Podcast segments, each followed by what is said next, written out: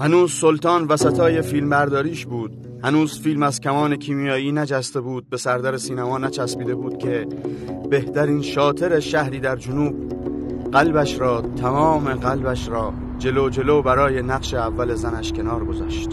صبح نرمالی که باران اول داشت میبارید من پشت سر آقای شماستون توی صف چهارتایی بودم.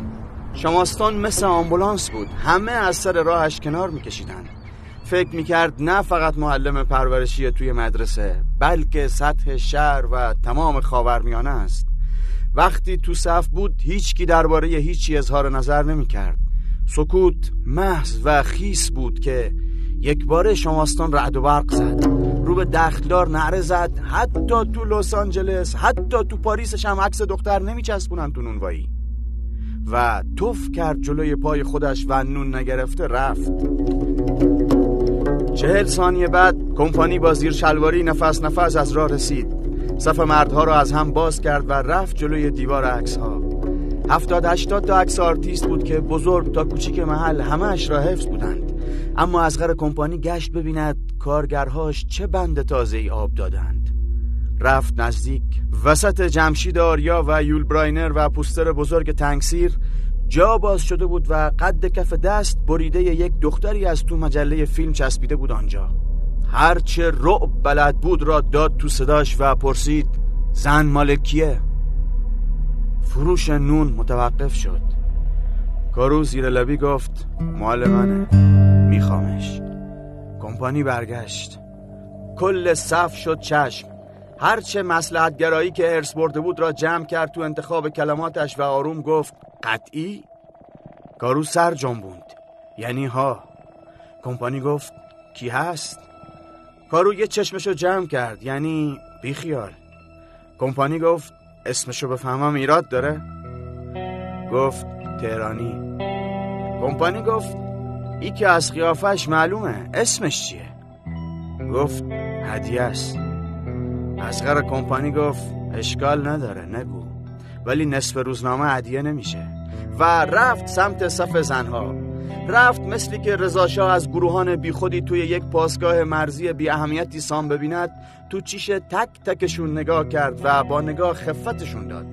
ده بار بلکه صد بار زنها سر راهش را گرفته بودند و گفته بودند شاطرت هیزه چیش از تو صف زنها ور نمیداره. خب کارو زل به زن عادت موروسی پدر چهارزنیش بود اما از آن طرف هم شاطر نمره یکی بود.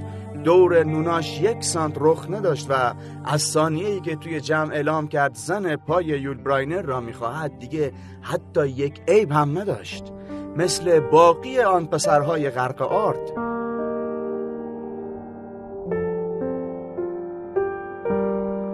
نازلی بهار خنده زد و ارغوان شکفت در خانه زیر پنجره گل داد یا سپیر. دست از گمان بدار. با مرگ نحس پنجه میفکن. بودن به از نبود شدن. خاصه در بهار. نازلی سخن نگفت. سرفراز دندان خشم.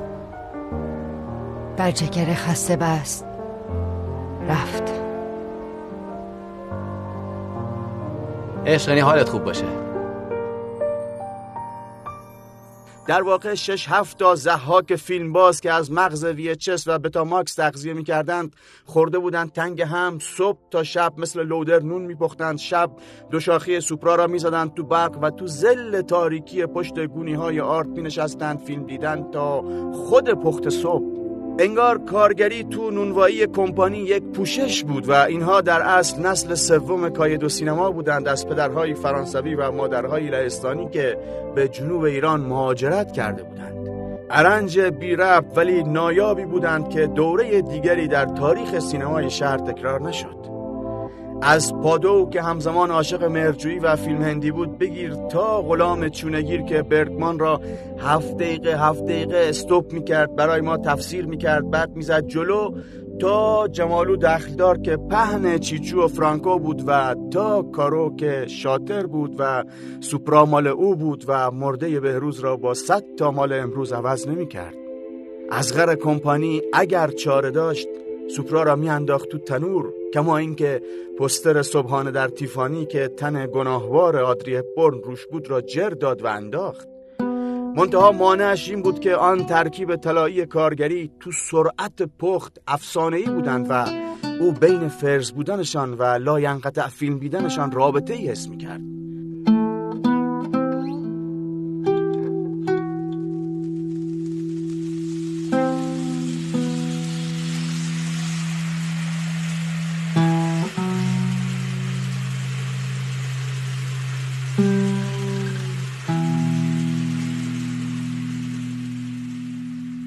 شش ماه گذشت. شش ماه بعد وقتی انتظار دو برابر سرطان کارو را مکیده و تکیده بود سلطان که شهرهای سینمادار خوب فروخته بود رسید به ما. کارو پا که تو ویدیو کلوپ بازار عربا گذاشت. کپه ویچس های سلطان را که دید مغزش داور زد.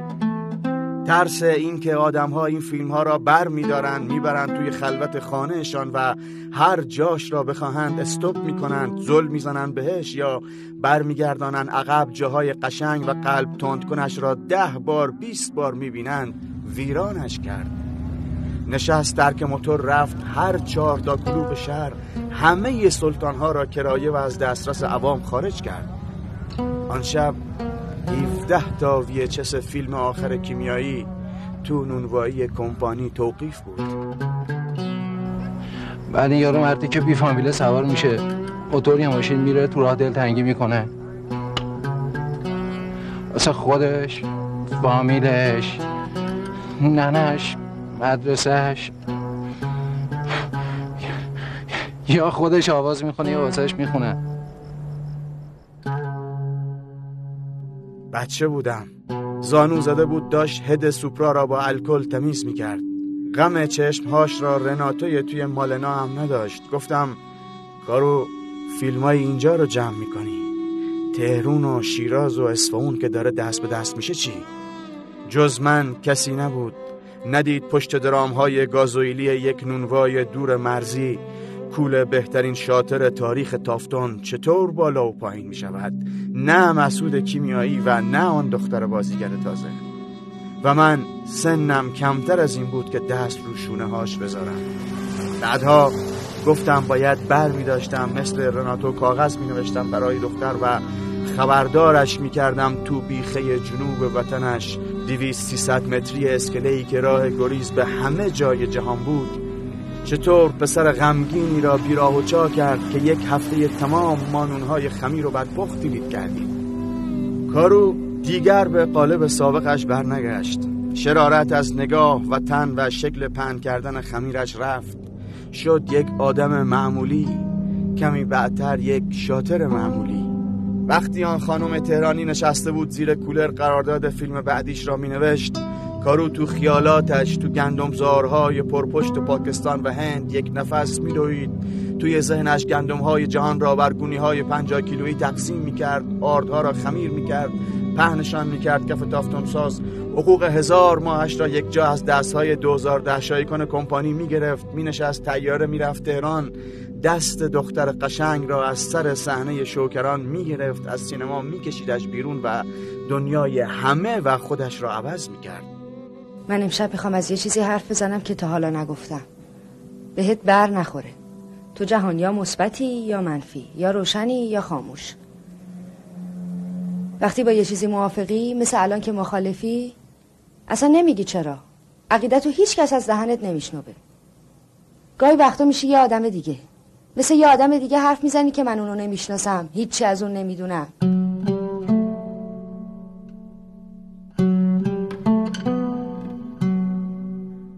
آنچه که کاروی یاغی را یک جانشین کرد آرامش ته چشم آن دختر بود. دختری که اسیان نیاورده بود استعاره یک آرامش بود. می ایستاد تا همه رگ گردنها که خوابید کمی که با یک سمت لبش خندید بعد تازه حرف بزند. درست سالهایی که ما دیگر از رگ گردن خسته شده بودیم. هدیه تهرانی تراشیده و تجسد یافته ملاحتی بود که در طول سالهای جنگندگی و سازندگی اصراف تلقی می شد روزگار سخت و زبری که تازه تمام شده بود. تصور کنید جای او یکی که بار را میانداخت رو شانه لوندیش ظاهر می‌شد یا یکی که برگشتهاش تو دوربین شلاقی بود به لنز فشار می آورد و می‌خواست مرد عالم زنها باشد. آن وقت از سلطان کیمیایی بگیر شکلش عوض می‌شد تا غریبانه و تا شوکران و تا تداوم هیزی های کارو و رنج زنهای ناگزیر محله ما. شاید صبر اجتماعی ما همین مقدار صبوری فعلیمان کمیش هدیه خانم تهرانی است. کما اینکه حق طلبی و ساکت نماندنمان سالها بعد کمیش مرهون عادلی است به نام فردوسی پور. بذار این کار سرمازه من تموم بشه. یک کتاب سوزونی را بندازم که کیف کنی. وای چه آتش بازی باشه پور گمونم مال سکانس هشته سرانجام کارو دست به یک عقب نشینی ناتورالیستی زد. با این مضمون که زندگی کجمدارتر از این کامرانی ها و خوشبیاری ها و جفت ششای انتظایی است. دختر سلطان کم فروش بیدادگری بود. از حساب عاطفی پسرهای فلات ایران اختلاس بزرگی کرد اما چیز مهمی به حساب سینمای ایران واریز کرد. شمایل یک عدم دسترسی. او خیلی نیست و این مهمترین قسمت حضورش است. بسیار فیلم که بر پرده رفت و او نبود. بسیار جشن و جا که همه رفتند و او نرفت. بسیار چیز که با لبخند کنارشان نیستاد و رو به دوربین کارخانه سازندهش لبخند نزد و ما هیچ جای هیچ خیابان و جاده چشممان بهش نیفتاد. حالا بزرگ شدم دستم می‌رسد روی شانه های کارو. ولی فکر می‌کنم نیازمندش نیست. دارد زندگیش را می‌کند. گیرم ناتورالیست و زبر. فقط عکس پایین پای یول براینر هنوز هست. یحتمل افره های سالهای جوانی ترمیم نمی شوند تا پایان حیات میمانند.